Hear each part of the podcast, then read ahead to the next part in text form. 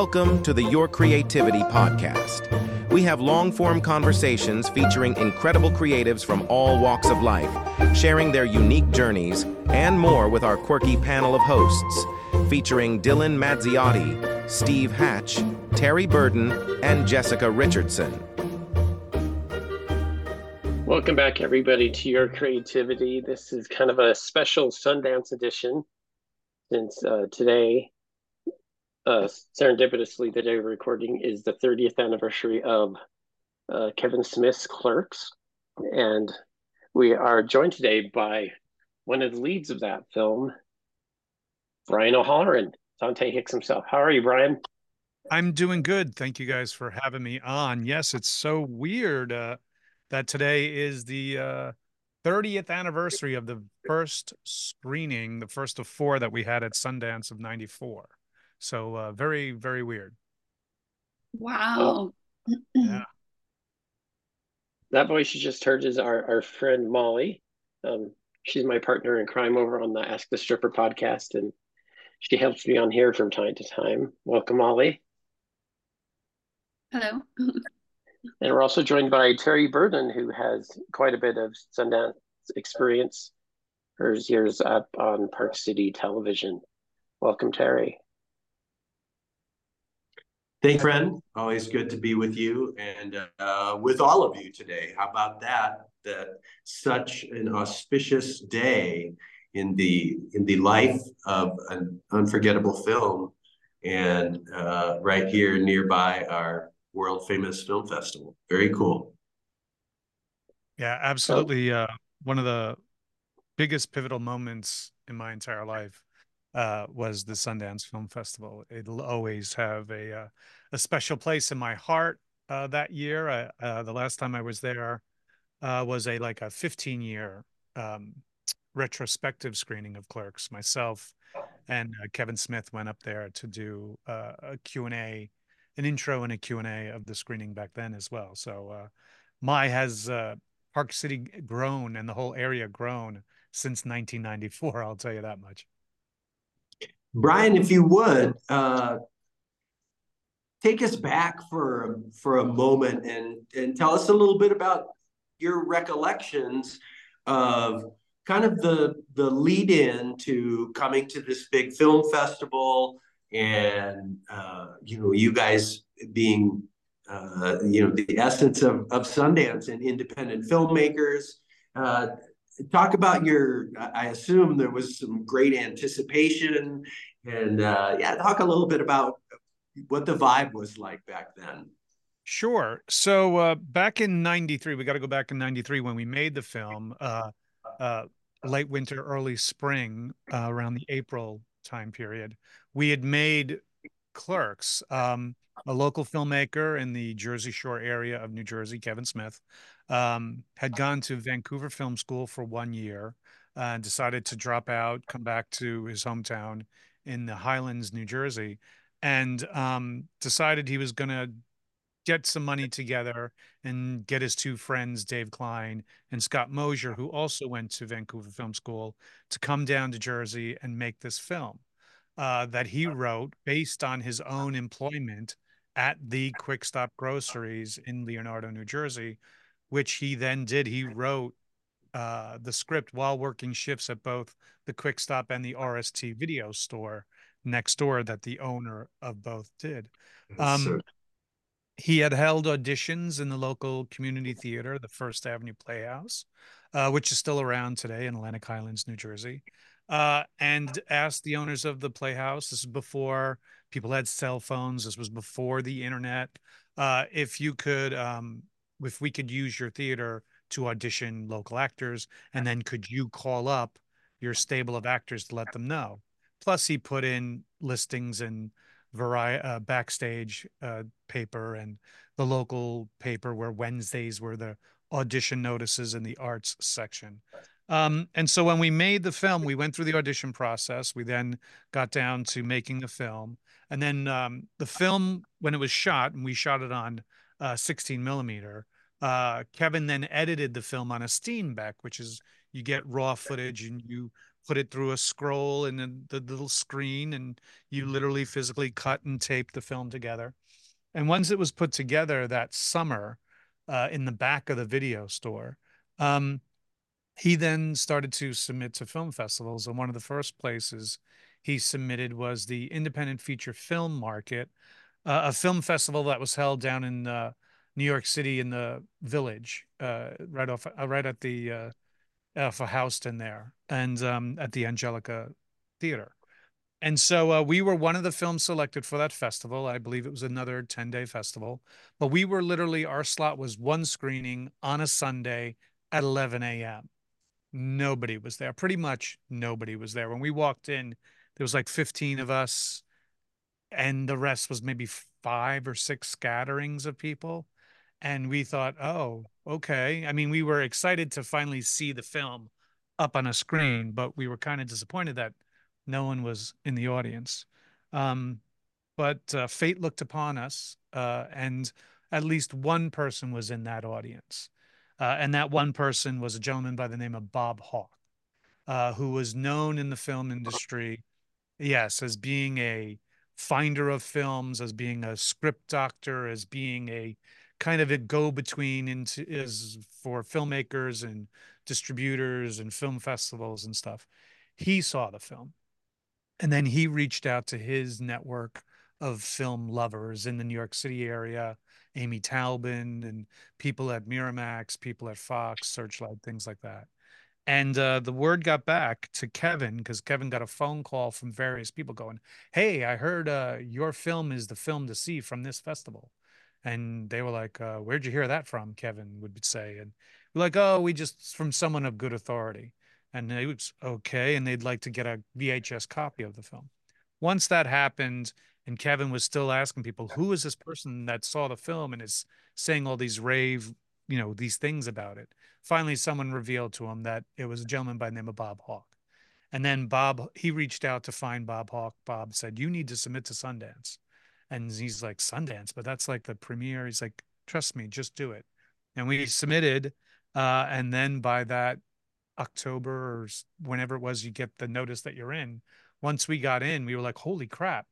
Uh, so then we all decided, well, who, you know, obviously Kevin and Dave and Scott were going to go, um, but who of us were going to go? So we decided to uh, say, hey, if we all pool our money together, we can rent like a two bedroom townhouse in Park City. And, you know, depending on how much you contribute, is do you get a bed? Do you get a couch? Do you get a space on the floor? Um, so I couldn't at the time I was working, I couldn't really go for the full 10 days, but I could go for the last five days. So I uh, I think I paid for a corner of a room uh, on the floor uh, to to go to the festival. So the first two screenings had happened, and there was this kind of buzz. First of all, uh, tickets for this movie sold out before the festival started, which I hear is a rarity when it comes to Sundance. Um, so when the first two started to to the first two screenings happened, and then I got there, and then the following two screenings were going on, and myself and Marilyn Ghigliotti, who plays uh, Veronica in the original Clerks, uh, we were walking down the street in Park City where people were stopping her. I'm like, oh my God, we loved your work in that that Clerks movie. And she was like, oh, oh, thank you. And she she's like, and this is the guy who played Dante. I was clean shaven at the time because I was doing another role in another project. So people were like, oh, I didn't recognize you without the the the Van Dyke. Um, so that was kind of weird. Is that a that kind of feeling in 1994, no less, for a film that dialogue wise was pretty racy at the time. At that time, today it's like you know Sesame Street kind of language yeah. compared to what was on screen today. Uh, so that started this whole kind of like, wow, this this could be something. You know, when people asked, did you ever think it would become this big kind of cult iconic kind of following film. I was like, no, I thought I'd just have a VHS copy that I would get to show friends going, hey, look what me a bunch of people did over at that store a couple of towns over kind of a thing. Um, so it's nice to know that uh, from Sundance, when the final screening happened, because uh, Harvey Weinstein was sent an advance copy in New York before we even went to Sundance. And he was sat down in the office, saw black and white, went, fuck this, excuse me. He was like, the hell with this. And he was out. And then they said, no, no, you got to see it again. And he stayed as long as the cigarette rant. And then he was an avid smoker and he was like, this is ridiculous. And he left. But when it came to Mark Tusk, who worked for Miramax at the time, he was our golden child inside Miramax, who's like, no, no, no. You you got to understand this. This speaks to us 20 somethings. This is us. You know, you need to get this movie. Forced him to the to the final screening. Now the final screening had people like um you know, Danny DeVito was there, Winona Ryder was there. A lot of people were in the audience uh, of not just distribution note, but you know, it had gotten the word around to the A-listers, I guess. And uh, that audience was a really great audience. And it was after that screening that the uh, previous chairman of Miramax, uh, who won't be named, uh, was uh, came out and took Kevin and Scott out to sign the contract to buy the film. And then the rest is history and three films and many appearances later. Um, yeah. And That's amazing. That is such an amazing story. Thank you so much for telling us that. Um, when you were at Sundance, um, did you do, I'm just, this is just my brain, but did you do a lot of partying or was it really just networking and all of that or, and so focused on promoting the film? Um, no, there was, uh, there was some really good parties, obviously at Sundance. Um, there was a woman who worked for MTV named Robin Berlin, who was like their talent booker agent person, who I became friends after one of the screenings with. And uh, she was going to all the parties and she wanted to introduce me to all these people. Um, so I went to like a CAA party. I went to a uh, a William Morris party. I went to a bunch of different parties like that and absolutely had fun, you know. Um, in doing the press for the film when we were trying to get the film out there, you know, we were talking to people like CNN at the time, Entertainment Tonight, MTV when Kennedy had worked for MTV, uh, interviewed with her and stuff like that. But yeah, we partied. Like I didn't ski, um, you know, like some people, because literally the townhouse condo that we were renting, like was the foot of the of a mountain that you ski and you could literally ski right to your back condo sliding glass door kind of thing. Didn't do any of that. Um, but yeah, definitely uh partied. Now remember, in 94, Park City is not what Park City is today. Park mm-hmm. City then um, you know, was not that many blocks long of that main stretch. Now, when I was there uh 15 years ago, um it, it huge. The schools were built, the whole downtown went further down the hill, um, that kind of thing. And then condos and more luxury housing went further up the mountain and stuff. So that was a, a real kind of like culture shock from 94, where it kind of looked like an old Western, you know, Utah kind of, you know, town. And now it's like a really sprawling, you know, almost like an Aspen kind of feel to it. Yeah. Very cool so with the character Dante, the past thirty years, how how have you uh, lived with that? How has it? Well, you know, it's been been a big part of your life, and it's basically become your job to kind of promote him and stuff. But what what has it become to you the past thirty years? Well, you know, being incredibly blessed to have worked with a, a writer director who's incredibly prolific when it comes to writing um, really has his pulse on what we were in our 20s, what we were in our 30s, and then with this latest uh, clerks, uh, what we were in our late 40s, early 50s. Um, but throughout his career and the fact that we've been able to actually grow this personal relationship. I'm one of the people who didn't go to high school with him, who didn't grow up with him like some of his other friends who who were in the movie but also been in other of the movies. Um, I auditioned straight out. Um, but being able to have built that relationship and that trust over the past 30 years has been really genuinely a blessing in in my life um, because he still is very much genuinely himself. Him what you see out there is pretty much him um, and he's an incredible storyteller. If you've ever been to any of his q and a's or evening with kevin smith or Hollywood Babble-On Pod live podcast shows, you know the man knows how to tell a good story for hours and hours. Um, so to know that I he trusted me with the, these this character in this series of films, but characters in other films as well. Um, it's been a, a true blessing. I know people who are my age who grew up with the films and saw the other films and became a fan of both Kevin Smith work and the View Askew universe, as we call it, in general, um, really enjoyed this whole multiverse universe of multiple films tied into this one universe. So they have their favorites. You know, people like, oh, that Silent Bob character, that's totally me or my friend, or oh, that that Jay Mewes, you know, the Jason character is totally I can relate to that, or oh my God, Randall, I love Randall. I got a guy at my job. Oh, what a pain in the ass. He's my Randall. You know, so those type of characters, because people of every day can relate to them. You know, we're not superheroes with amazing powers that do amazing things, but we still touch people in a way that they can relate to it. They can see that movie easily anywhere they go. You've either worked a really crappy, you know, uh, retail job, or you've been in, in a, an establishment given really crappy service and can relate to these characters in the world that Kevin has created. Now, Ter- Terry and Molly, have you seen Clerks 3? I have not seen Clerks 3. Um, I have, but it's been a really long time. Because I, I want to talk about a, a, big point in that movie referring to the character. So, Terry, sure. are, you, are you okay with it being ruined a little bit? I am I am a, a serial self spoiler. Like okay. I always feel better if I know how it turns out. Then I can really enjoy the film. Like all the tension doesn't help my viewing. So uh, spoil away, Dill. I appreciate that. all right.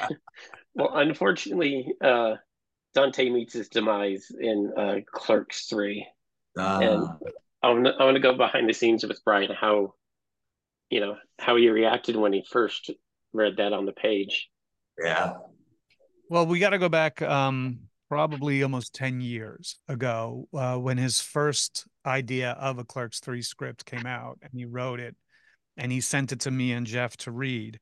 And uh, since you've seen Clerks 3 and you know how that movie goes, um, the original Clerks 3 script was incredibly dark, um, like, you know, Aurora, Colorado dark. Um, that incident that happened there in the movie theater kind of dark um, which both myself and Jeff were kind of like, ooh, this is taking a turn. Um, and it was shortly after the Aurora, Colorado incident, um, the Dark Knight incident, that uh, kind of spurred Kevin on to this theme that he had written he had written in the screen. So knowing that, handing that script to me, knowing what the character was going to go through in that, um, when it came to this version, we never did that version of the script. Plus, there were other producers involved that we didn't want to work with. Um, so that sat. And then seven years later, he he readdressed it again. He rewrote the script. Um, he had recently had gone through previously uh, his own life health issues with a heart attack, uh, and he decided to first make Jay and Silent Bob reboot film, which we were a part of. Uh, my I was a part of, and then when it came a year or so, like a few months after that, he the next thing he wanted to do was take another stab at writing a Clerks 3 script. And he did. And he wrote the script, which then we eventually became produced, which felt more in the thematic kind of essence of what Clerks, the world of Clerks is about. So in reading it and reading that version and seeing what he had written in from his own life, from his own experiences, from his own recovery, uh, from his heart issue, um, I thought, uh, yeah, we can do this. I mean, it's sad to for me to to let this this character go in that way, but if you see if when you see the film, it doesn't mean that Dante can't be back in some shape or form because there you'll see in Clerk Three there are type of reminiscing kind of moments of that. Um, but in uh, saying goodbye to this character in a way, you know, I, I, jokingly tell people when I see them at comic cons and stuff, look, it's it's good enough for Han Solo and Tony Stark and you know, Wolverine. It's good enough for simple old Dante Hicks. Uh, there we go. and, uh, so I like hope- that role of honor. I think Dante fits right in with that. I think so too. And I mean, in, in, and also, you know, maybe even uh, Luke Skywalker. Uh, in any event, um, those type of endings will live on.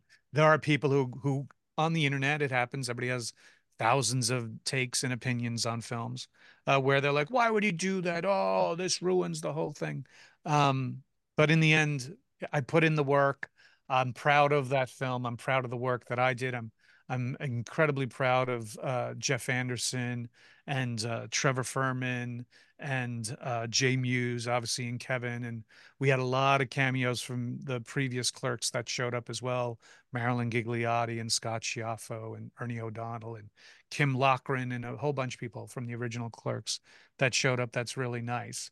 Um, so it was nice to go back to that well, so to speak, shooting it all entirely again in New Jersey. This was the first Kevin Smith film that he, since the first Clerks, that we shot entirely in New Jersey. And it was nice to do so because pretty much the store itself, Jeff has said this a few times in interviews, the store itself is its own character.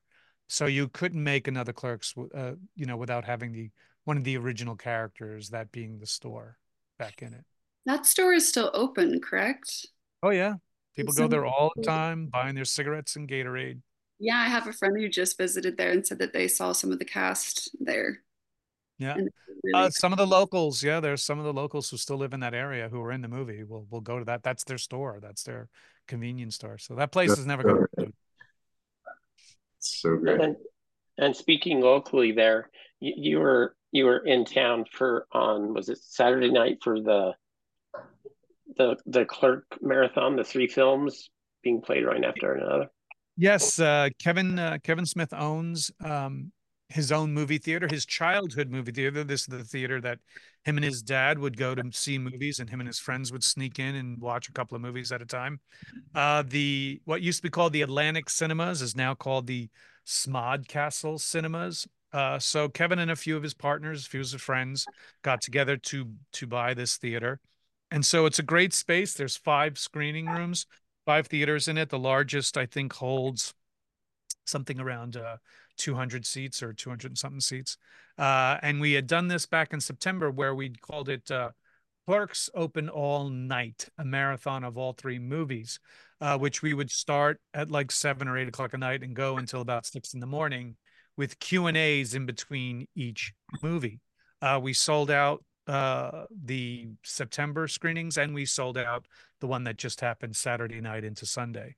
Uh, it's quite a marathon. Uh, myself, Jason Mewes, uh, excuse me, myself, Kevin Smith, uh, and uh, Kim Loughran were there from the original cast, as well as Ernie O'Donnell, who's the uh, weightlifter trainer guy from the original Clerks.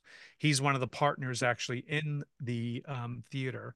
Uh, and a few others showed up, and it was great. It was a fun time. Uh, more than half the crowd were people who had never been to that theater before, uh, and then about a third of the crowd were people who were just went to the screening of all three of them back in September. So it's nice to have a fan base that just loves to come out and enjoy each other. It's you know uh, kind of a weird um, Rocky Horror Picture Show kind of vibe. People will come cosplayed and yell things at the screen and stuff like that. So it was fun. We did have though about a good 12 people who'd never seen a the third one and then one young man who never seen any of them.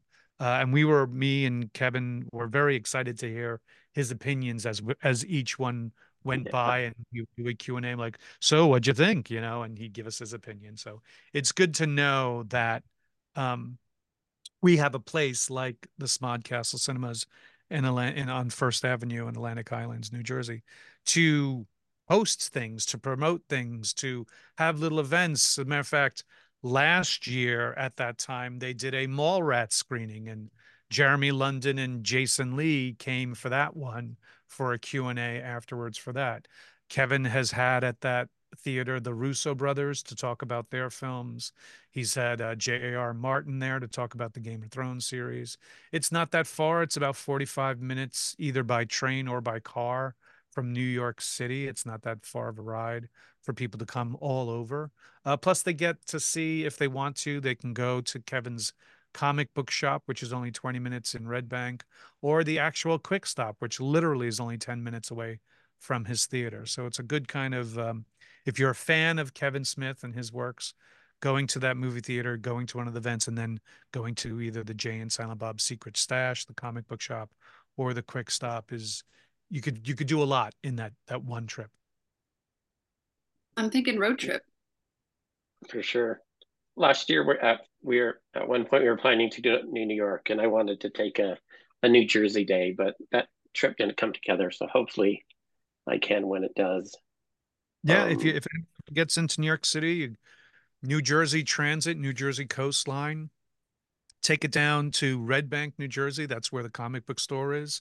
If you just want to go to the quick stop, you can go to the Middletown stop and then get a cab or Uber it from there to the to the store. Same thing with the First Avenue Theater. Or if you want to just go to the theater, there are sh- shuttle ferries from the from Manhattan to Atlantic Highlands. Way cool. I'm so down. Terry, let me know when you guys have any questions. If I'm in town, I'll definitely show you around. Excellent. Do you guys have questions for him? I had a kind of strange question, which was Did you experience, um, like, obviously they can bring you back, bring your character back in, you know, reminiscing kind of way, but did you experience grief over that it could move forward, but not in the same way anymore? Oh, yeah. Um, we you know we're not going to lie when we filmed the segments in the film um there was a, a long pause and hug and even when we wrapped the entire film i mean there was this kind of like a, a feeling of like a let's say a football player who's finally played his last game kind of a feel uh, where it's sad you know you're not going to get back on that field again putting on that jersey.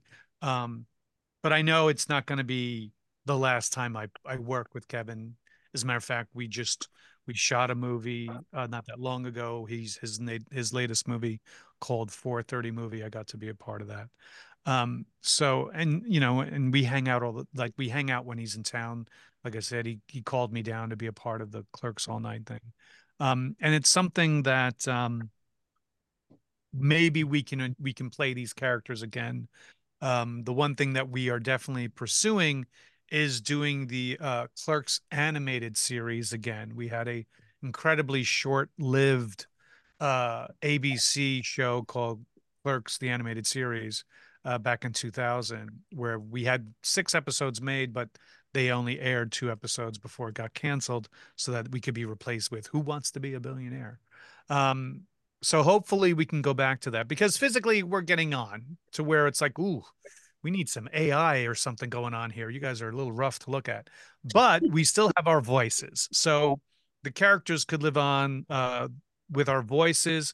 And, you know, we've talked about the animated series could be all the years in between the very first film to the very, you know, last film and beyond. That's the great thing about uh animation you know just ask any of the people from the simpsons or family guy how great it is to just come in and clear your you know some people have their own home studios and just record from home and then send it in so uh that's our hope. I know kevin wants to do a mallrats 2 movie. Um i did play a different character in mallrats so maybe i'll return for that. You never know. Um so as far as dante is not quite he's not quite dead yet as they said. Not dead yet so. So on your shelves behind you, have all sorts of toys and stuff. What was it oh, like yeah.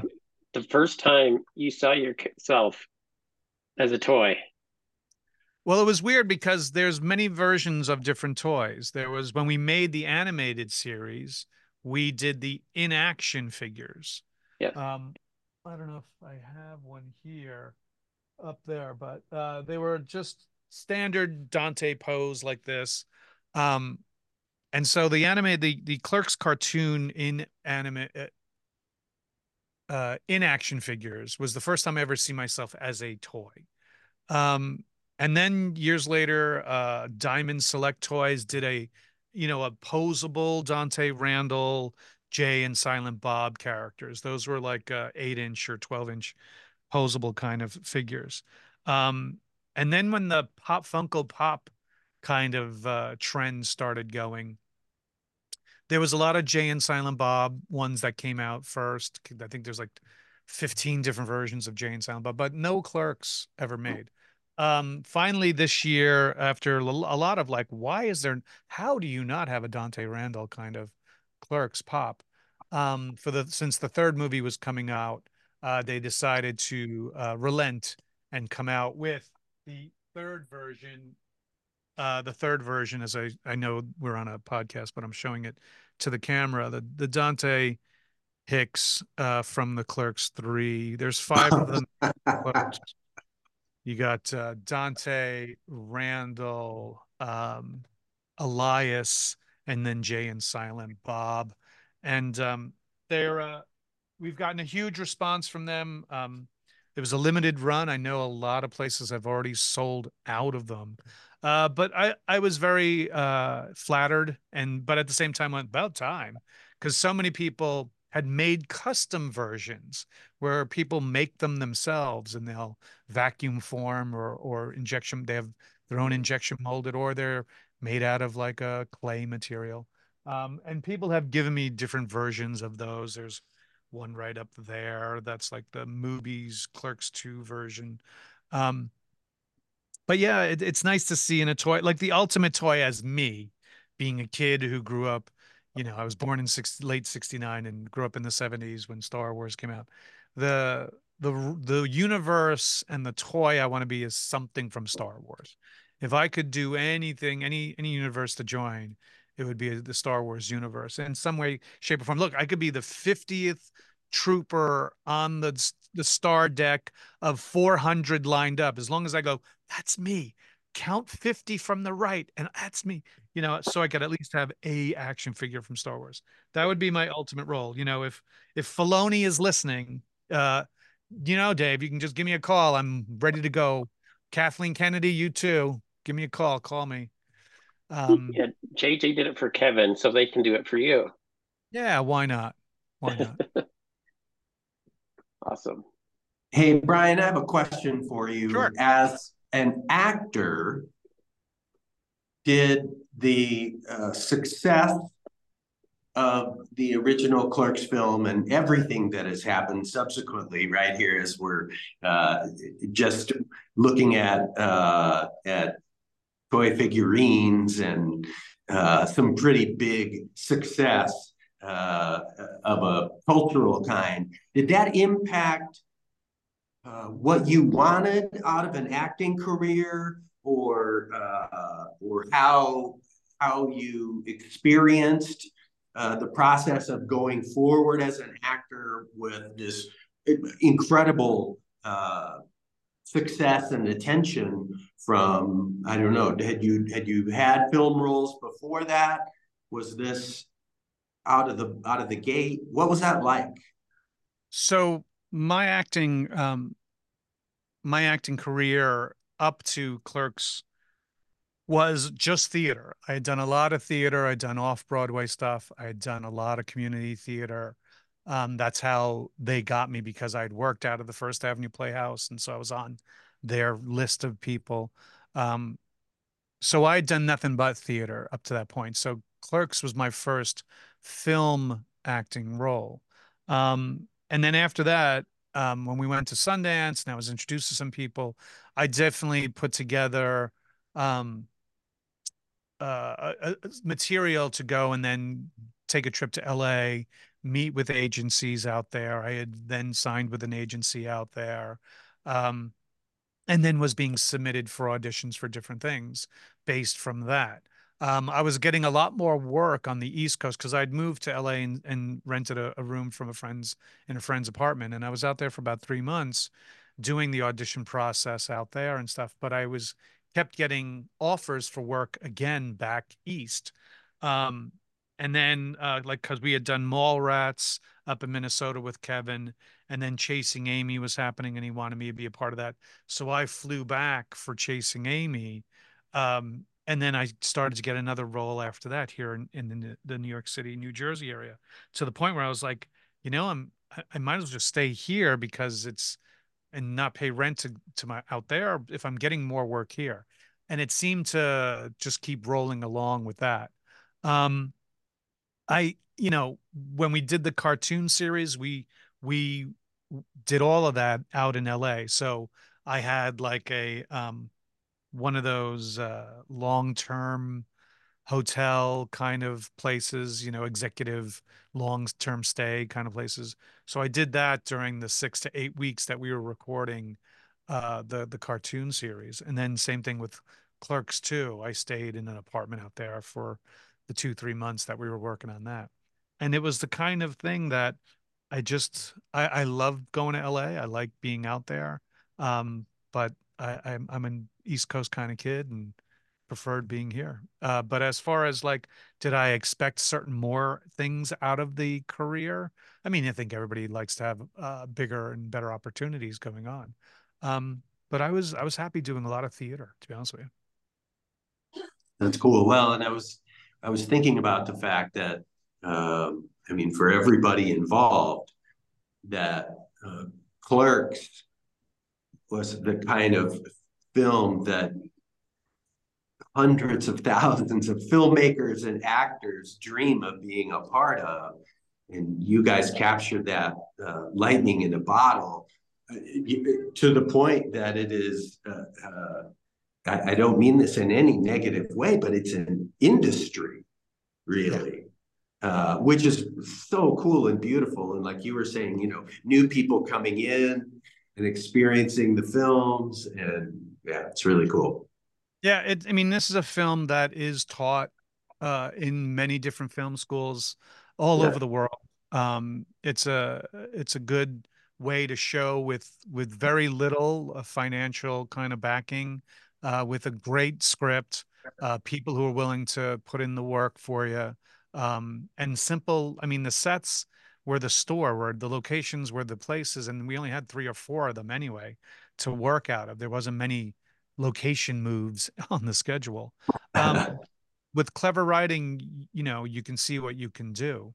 Um, you know, and today there are festivals that are, you know, you can the phone festivals we have 48 hours to make a film on your phone and they give you a premise of some sort and you know you and your friends get together and try to compete to put together an edit today i did uh, one of those it was really fun. Yeah they are a lot of fun and it very it helps the creative price you know the process. You know if we had this back in 93 when we made clerks oh my god it would be stunning you know 4k phone cameras and you know sound that can jack right into your phone if you want and you know the equipment that's available to people today to make films uh, has made it to where now there's a lot of content just not many places that you can see content. I mean you can many, there are many channels to see content, but I mean, there are no to get things now into theaters these days is incredibly tough.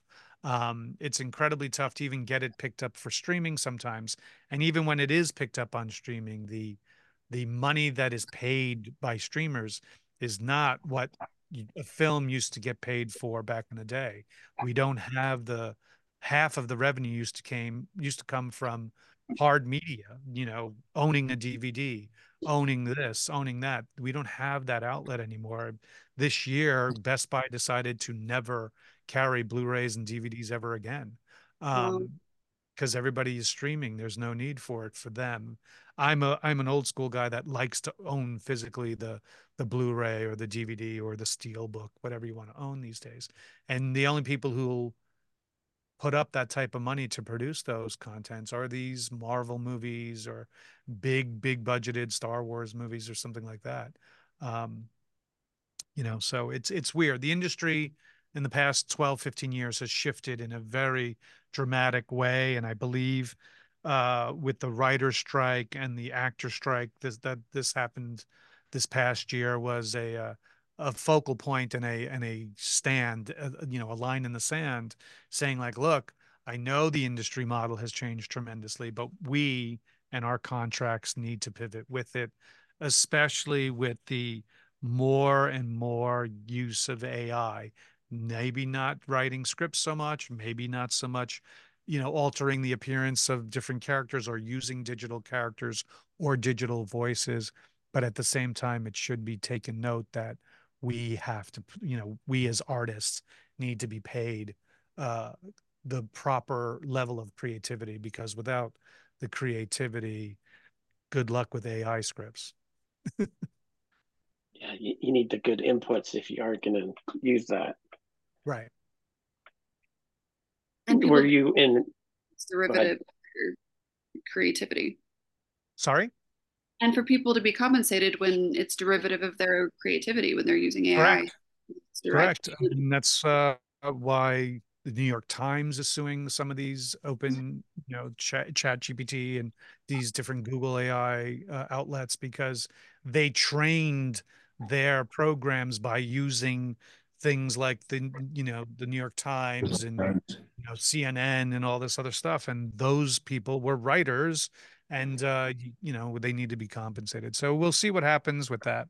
Um in the meantime though I'm a big fan of the film festivals like Sundance Tribeca on Telluride you know all these amazing film festivals around the world because there are still people who are making films that don't necessarily get the distribution that they should, but are making are telling important stories, or at least important to them and personal stories of points of view that you may not normally hear of in the mainstream kind of media outlet when it comes to what comes out of Hollywood uh, when, in films. So that's why I always encourage people who want to get into this industry. Um, don't just watch films like you see on HBO and Netflix and what that, but go to festivals, meet the actual filmmakers, meet the actual people who are distributing, meet the people who actually are in these films. And film festivals are like that. They're very open in that sense to where meet and greets like that can be done. If you're a, an outlet like a podcast or something like that, and apply for media accreditation so you can get more information out of that. And um, it's a thing that people don't realize is out there until you've been to one. Then you go, oh, wow, I, I didn't know I had all access to all this information. You know, yeah, I went to, it's a it's a great it's a great education. I went to the Cannes Film Festival twice, and I learned more there than anywhere I've ever been about film and the industry, the the distribution of it, the financing of it, the selling of different marketplaces from around the world, uh, things like that. It's uh, it's an education I think um, people who want to make films need to need to learn. Mm-hmm. Yeah, I've been to several film festivals and I love them. I've had some film show at some film festivals and it was great experience. Um, but I, I do tend to be a little shy, so I find it hard to network sometimes because I'm like, I don't want to talk to anyone. well that, that, in a way that's a good way because the the greatest way of of educating yourself sometimes is just listening just listening to the conversations of other people talking about the industry and that's you just true. take the, the panels are so so great right. for me i love them even though i'm too shy to ask a question but someone someone may eventually and there's no there's no harm in going can you do me a favor can you ask this question for me and they'd be like what and be like okay okay, I'll have to try that one. There you go. Brian, I wanted to do a callback because I had the uh, really great opportunity to interview Bob Hawk uh, when uh, when Film Hawk talk about a meta moment when Film Hawk showed at Sundance and uh, I I just I just got lucky with with uh, the publicists representing uh, that film, and I got to spend a good 15, 20 minutes with him. And I, I the more than anything, the reason I bring this up is because I I mean I of course I had done some homework, but the the feeling of being in the presence of someone incredibly important who didn't take themselves overly seriously or anything like that at all was really that was really special and and i still uh, uh, send a, a chat to Bob on social media every once in a while. He's still hanging around, and I know he's had some health problems, but uh, I, I, feel like that was one of the great, uh, just beautiful moments of Sundance for me to get to meet that guy, and of course, uh, among other people that that I was aware that he had influenced, uh, you know, the the cultural.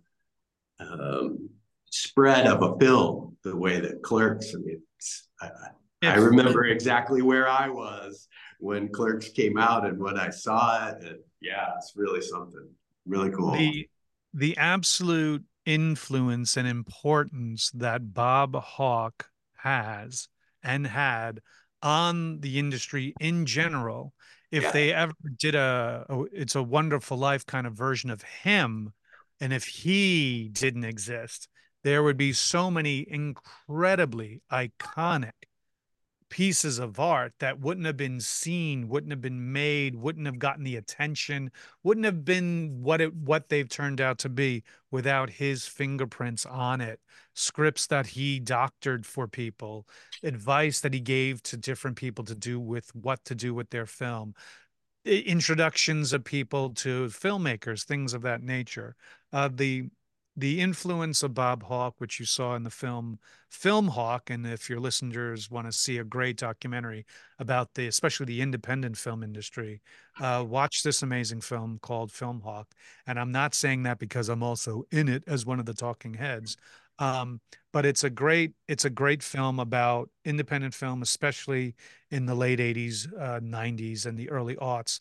Um, that I think uh, people who want to know about the, or have just a liking of the the filmmaking industry uh, should watch. And he, his own life, is a fascinating life uh, in itself.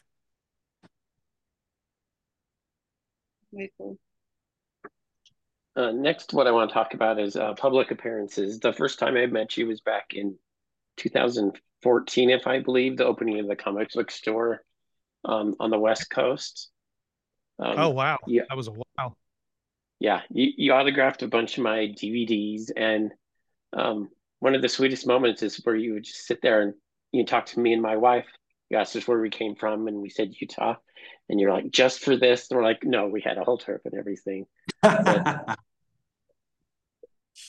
my first memory is one of my favorites because you were just so sweet, asking about, about our trip and that's uh that's just you can thank my mother and father for that. They're they're the ones that raised me to be polite and to to just be you know i live by a very basic rule treat others like you want to be treated. It's the simple golden rule um and i, I do it well. Anybody who i uh i come in contact with listen if you're a server you know, waiting my table, I'll ask if they have a name badge. I'll say, "Hey, Tom, good, good to see you."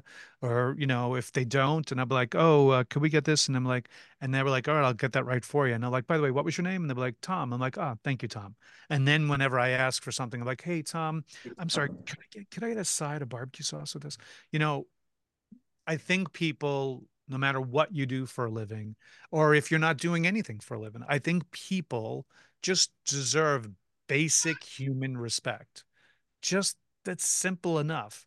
Um, so even if it's a busy con appearance at like Fan X or wherever I'm going to be at, and it's maybe even a long line, you're you're not going to get the bums rush out of my line. Like here you go, and handed you your idea, and I'm next.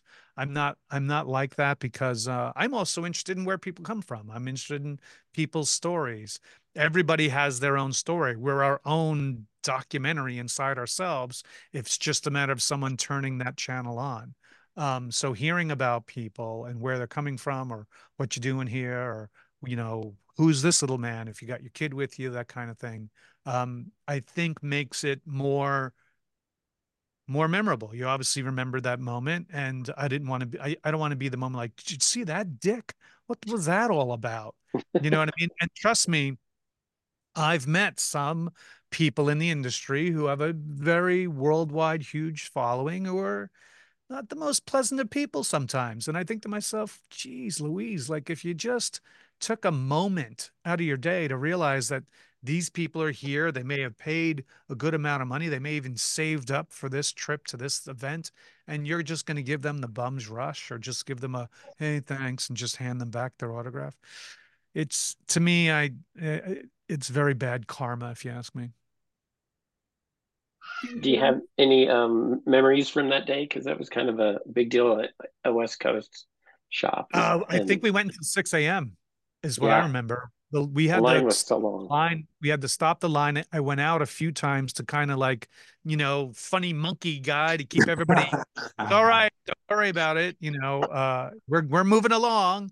Um, I remember that, and we ended at 6 a.m. I remember Jason Lee was having a great time, but he had to go, and a few people had to leave. But um, but that's also the reason why it took so long to do it. Is Kevin especially is even more so giving people hugs. Yeah. Hey man, where you coming from? And really, and like he wants to really know stories, and people then tell them their stories about what Kevin's films meant to them. And they'll tell stories about, oh, my dad introduced it to me, or oh, I dated this girl who we we watched the movie together, or things like that. And so we give people their time because in all honesty, me, Kevin, Jeff, Jason, all we're fans of other other entertainment properties as well and we'd be the same way in front of like a mark hamill or you know a, you know william shatner or stuff like that. We'd want to have that type of time uh, to to have that experience because it's gonna only be that moment and that moment only and who knows when i'll be able to, to see that person or talk to that person in person again. Um, so we uh, we try to give uh, the audience what we want like that screening of the three movies, we started uh, we let people in and we started talking and we had a little mini auction of things that Kevin was selling at 10 o'clock. I didn't leave the theater till 7:30 the next morning because we took so many people's questions and stuff. And Ernie O'Donnell, who's the running manager and co-owner of the Smodcastle Theater, would be flashing the flashlight up at us on stage, like, all right, wrap it up, wrap it up. And Kevin always just blows through those lights, like, yeah, I'll wrap it up when I'm done, kind of a thing. But that's how we are. We we we overcompensate your money's worth. You're not going to get your money's worth. You're going to get your money's worth and maybe four other shows worth of money's worth out of us. If a convention wants to to book you, what what is what is the process? And you posted Show, about this the other day. Sure. So the I know I get a lot of questions all the time. Hey, you should come to such and such con, and how do we get you there? And I always tell them this. I said the best way to get me to come to cons is the cons themselves invite the guests. So I always tell fans to go to your local cons social media, their website, and write them and say, "Hey, man, you guys should have the guys from Clerks." Uh, and then I tell them, and then they can contact our reps. Uh, the rep company that is our uh, convention appearance reps is ZSC Entertainment, zscentertainment.com. They represent a huge chunk of the View Askew actors, including Michael Rooker and Jason Lee and Jeremy London and nice. and things like that nature. Plus a lot of the Walking Dead people, a lot of the Star Wars people. Uh, so they can go to zscentertainment.com. There's a contact us uh, page. Put in the information. That's what a promoter can do to sh- have us show up.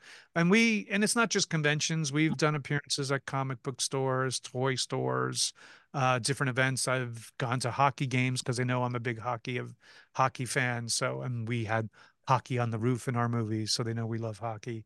Um, things like that. Uh, as a matter of fact, um, Niagara Falls, uh, the Canadian side of Niagara Falls. Uh, I'm going to an, a 420 Expo, so a cannabis uh, friendly event. Myself and Jeff Anderson will be up there, uh, 420expo.com for more information. Uh, Niagara Falls 420 Expo, excuse me, for Niagara Falls 420 Expo. But those are the type of events that we get booked for. So if you're looking to do it, go to the local con social media, tell them to, you know, you should bring the clerks people or anybody you want. And that goes not just for us, for any guest. They listen to the fans because they know you're the ones that are coming in buying your gate ticket and going to buy the autographs and stuff like that. So that's the easiest way to do it. And next month you've got the View Askew cruise um Correct. late february. Oh. Yep. yeah that, that um, looks like it's gonna be lots of fun um. Yeah. The beginning of the month i'm up at alaska con in fairbanks alaska. Uh, so I'll be up there freezing, but the end of the month, I'll be able to sail from Miami to the Bahamas for four days uh, to defrost from Fairbanks, Alaska. Yeah, you can go to cruiseaskew.com for more information. Uh, there's a whole huge itinerary there. Uh, I'm hosting, I'm hosting two pub crawls on the ship. At first, there was only one, but it sold out immediately, and there was a huge response to do more. So they reached out to me, going, "Do you mind doing a second pub crawl on the ship?" I said, uh, "Not on the same day, I won't, but sure, we can do a second pub crawl." Uh, well, also there's tons of, tons of live the podcasts. early pub crawl and the late pub crawl. Yeah, exactly. that's that's where you bring a bottle of vodka, but you swap the vodka out for water, and you make it look like you're drinking vodka, but you're not. Um, there's a bunch of podcasts that are going to be done live. We have a whole tons of bands, including Soul Asylum, will also be on board the ship. Um, uh, a live script reading of that very first Clerks Three script that we talked about, the very dark Yeah, I was just going to mention We're gonna that. do a we're gonna do a live script reading of that. We're gonna do a script reading of the Mallrats movie, uh, a bunch of things. It'll, it's gonna be a lot of fun. Cruiseaskew.com, uh, Miami to the Bahamas and back, uh, the 23rd to the 26th, I believe, of February. Uh, the, I know the rooms are running out, so if you want one, grab one now. Um, we'll see you on the cruise. Nice. And um, you mentioned earlier podcasts. Um, you actually have one yourself. Um, I do. I have one uh, called the O'Hallorant. Uh, the O'Hallorant you can find on uh, YouTube, Twitch, and on Facebook. Uh, you can go to the O'Hallorant uh, dot slash uh, or youtube.com slash the O'Hallorant. Uh, you can go to Twitch, uh, Brian C. O'Halloran on Twitch, uh, and then the O'Hallorant on Facebook. and how did that come about? Was that a victim of uh, COVID, or had you started it before that? I had been wanting to do one for a while before that. As people know, Kevin uh, kind of is the weird great grandfather of podcasting in general. And uh, one day he reached out years ago, going, How come Brian O'Halloran doesn't have a podcast? This is when Kevin was starting his own network, the Smodcastle Network, um, the Smodcast Network. Uh, he's like, You should have one. I don't know, call it like, uh, I don't know, the O'Hallorant or something. So, uh, oh, that stuck in me. I was like, Oh, I should, I should. But I was on the road a lot and didn't, you know, needed to get equipment like a Zoom, you know, mixer and get the microphones and stuff like that. So I did all the buying of stuff first and then was always on the road. And I would do some interviews while out at cons, um, but they were just audio uh, podcasts. And I was like, oh, and to get it out, out onto different networks, I was getting all overwhelmed with it. So it stopped.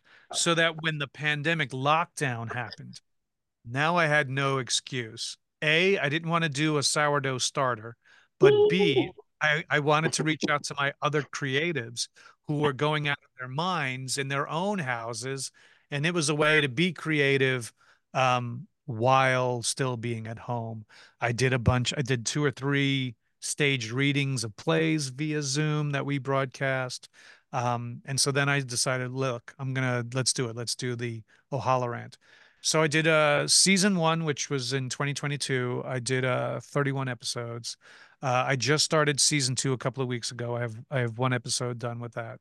Uh, I'll be do I usually do Friday nights at nine o'clock on both Twitch, YouTube, and um, Facebook. And uh, yeah, I also have a, a Instagram and a Twitter or X page of the O'Hallorant. You can go to the O'Hallorant on both of those to follow along when I'm uh, recording. Awesome. Nice. I covered all the questions I have. Terry, Molly, do you, do you have any questions for him? I mean, I got a silly one, which is um, if I if I hosted a clerk's burlesque show, could I reach out to a representative to hire you to come? Yeah, absolutely. Uh, that would be great. I mean, I've seen burlesque where a couple of people were dressed as like Jay and Silent Bob, and that was um uh, different. I'll put it that way. Uh, seeing seeing that type of Jay and Bob. Uh, but yeah, absolutely. You know, um, I've hosted a few of those burlesque events before. Uh, they're a lot of fun. Uh, the participants are always incredibly talented. Um, so yeah, by all means. Plus, I love Utah every time I'm out there. So cool. Well, I wanted to say thank you. I'm just, I can't believe I'm just sitting here talking, having this conversation and getting all these um, juicy tidbits of information about your life and about your experiences. So from well, thank my, you. Thank you. Thank you so much for having me. Welcome. Welcome. I will thank Dylan. He was the one who reached out and uh, was very kind uh, about asking. And, and usually when I have the time, I can do these type of things. I enjoy it myself. So same thing, yeah, well, Terry. Yeah, uh, thanks, you guys. Uh, Brian, I, I, I'm going to be a little bit of a paraphrase of uh, the great man Chris Farley, but uh, I, it's just awesome. It's just awesome what you guys have done. In uh, I used to work in licensing, so I know like the world of business development and right doing you know deals and this and that and all those things, but the things that you've spoken about today about being with people and taking time to sign an autograph for them and and to uh, to reflect uh, an experience of life like that the capture that you guys did in that film that just it it's, it's awesome just totally awesome Thank you. yeah, man. Yeah, all the best and, and, great continued success to all of you for sure. Thank you, Terry. I appreciate that. And maybe uh, one of these years uh, we'll run into each other at Sundance again. Yeah. Or or at Molly's Burlesque Clerk Or the Molly's right. Burlesque. Yeah. Just saying. You get that? Just you saying. That? do it. I love now, now, Brian, do we have we do have a series of bonus questions to to close out okay. the show. Uh, the first one is uh, What does creativity mean to you?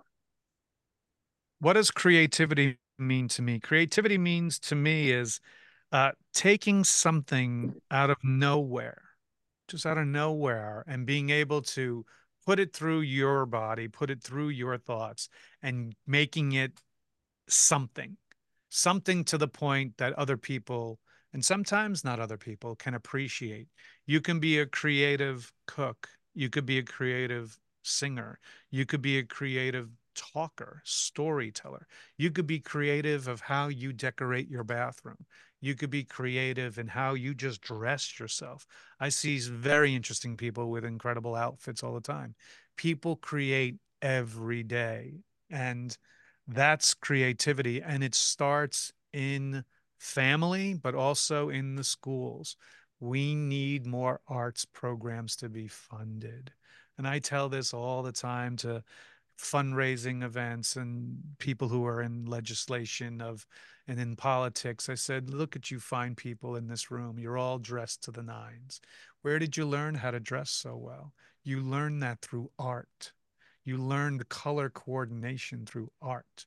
You listen to songs on the ride here to your event where do you get that enjoyment of music but listening to it in music class or going and listening to the radio you're all appreciative and consumers of art the bill is due to pay for the artist to get the talent to be out there to learn those instruments to be able to paint on canvases you know build architectural plans that comes from schools art schools and not in the private sector way but in the real public school sector way. You're worried about kids getting, you know, into gangs and getting into different wrong sides of life. Well, you have to occupy their time with things, and things that are creative are usually not destructive. And when you get them into creative thinking, that's all they want to do is create, not destroy. And that's where I think a lot of these um, bigger cities uh, where budgets are being pulled tight uh, are losing out when you start closing and removing arts from the classroom. You know, um, the Churchill once said, a, a, country that does not have culture is not a country. You, know, why why else do you fight a war but to preserve the culture of your country? And, and culture is the arts. That's creativity. Beautiful. this next question is a little less serious. Um, who is your favorite Muppet and why? Favorite Muppet and why? I mean, I, I immediately I want to think Animal just because he was such a show showman and stuff like that. Um, but you know what? Fozzie Bear.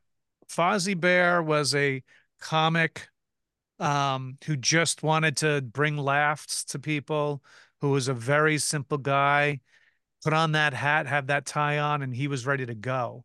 Um, so I'd say Fozzie Bear. I Love it. And the the final little set of questions in the movie Your Life, who would you want to play you, and what genre is the film? Uh, it's funny. I always, uh, whenever I saw the original BBC version of The Office, Ricky Gervais and I have a very close look. Um, you know, but we're both uh, getting older now. Uh, so if we're talking like now and and that type of thing, Ricky Gervais is a is a good pick for me. Um, before that, you know, ooh, that that's tough. That's tough. That's tough. Um, I can only think of actors who are older now. Um, you know, like Charlie Sheen at his young platoon self, or uh, you know, something like that would have been good. Uh, even when he did that movie, The Arrival, he had a Van Dyke as well. I'm like, he's stealing my look. Um, but now I, I don't know who now. I, I don't know. Uh, I, I, I can't see a role that Jared Leto has never gone wrong with. Um, you know, I get a lot of people like, you look like Stephen Root. So, you know, there's Stephen Root. But once again, these are people who are now older. Um, so it'd be interesting to hear what your fan base thinks. Who would who would you find to play me? You, you. I'd have you play you. There you go. now I'm thinking of Barry Keoghan, if that's how you say it. Oh, okay. Not that there's like a some like there's somewhat of a similarity, maybe in the eyes mostly, but um, but he's a great actor, so I feel like he would play. Oh, phenomenal actor. That's I haven't seen Burn yet, but I know it's. Uh, I keep telling people, keep telling me, you got to watch it. You got to watch it. So yeah, uh, he's awesome. He's uh, he's. I feel like Radcliffe. I could see Radcliffe. Yeah, being, I could see Radcliffe do that.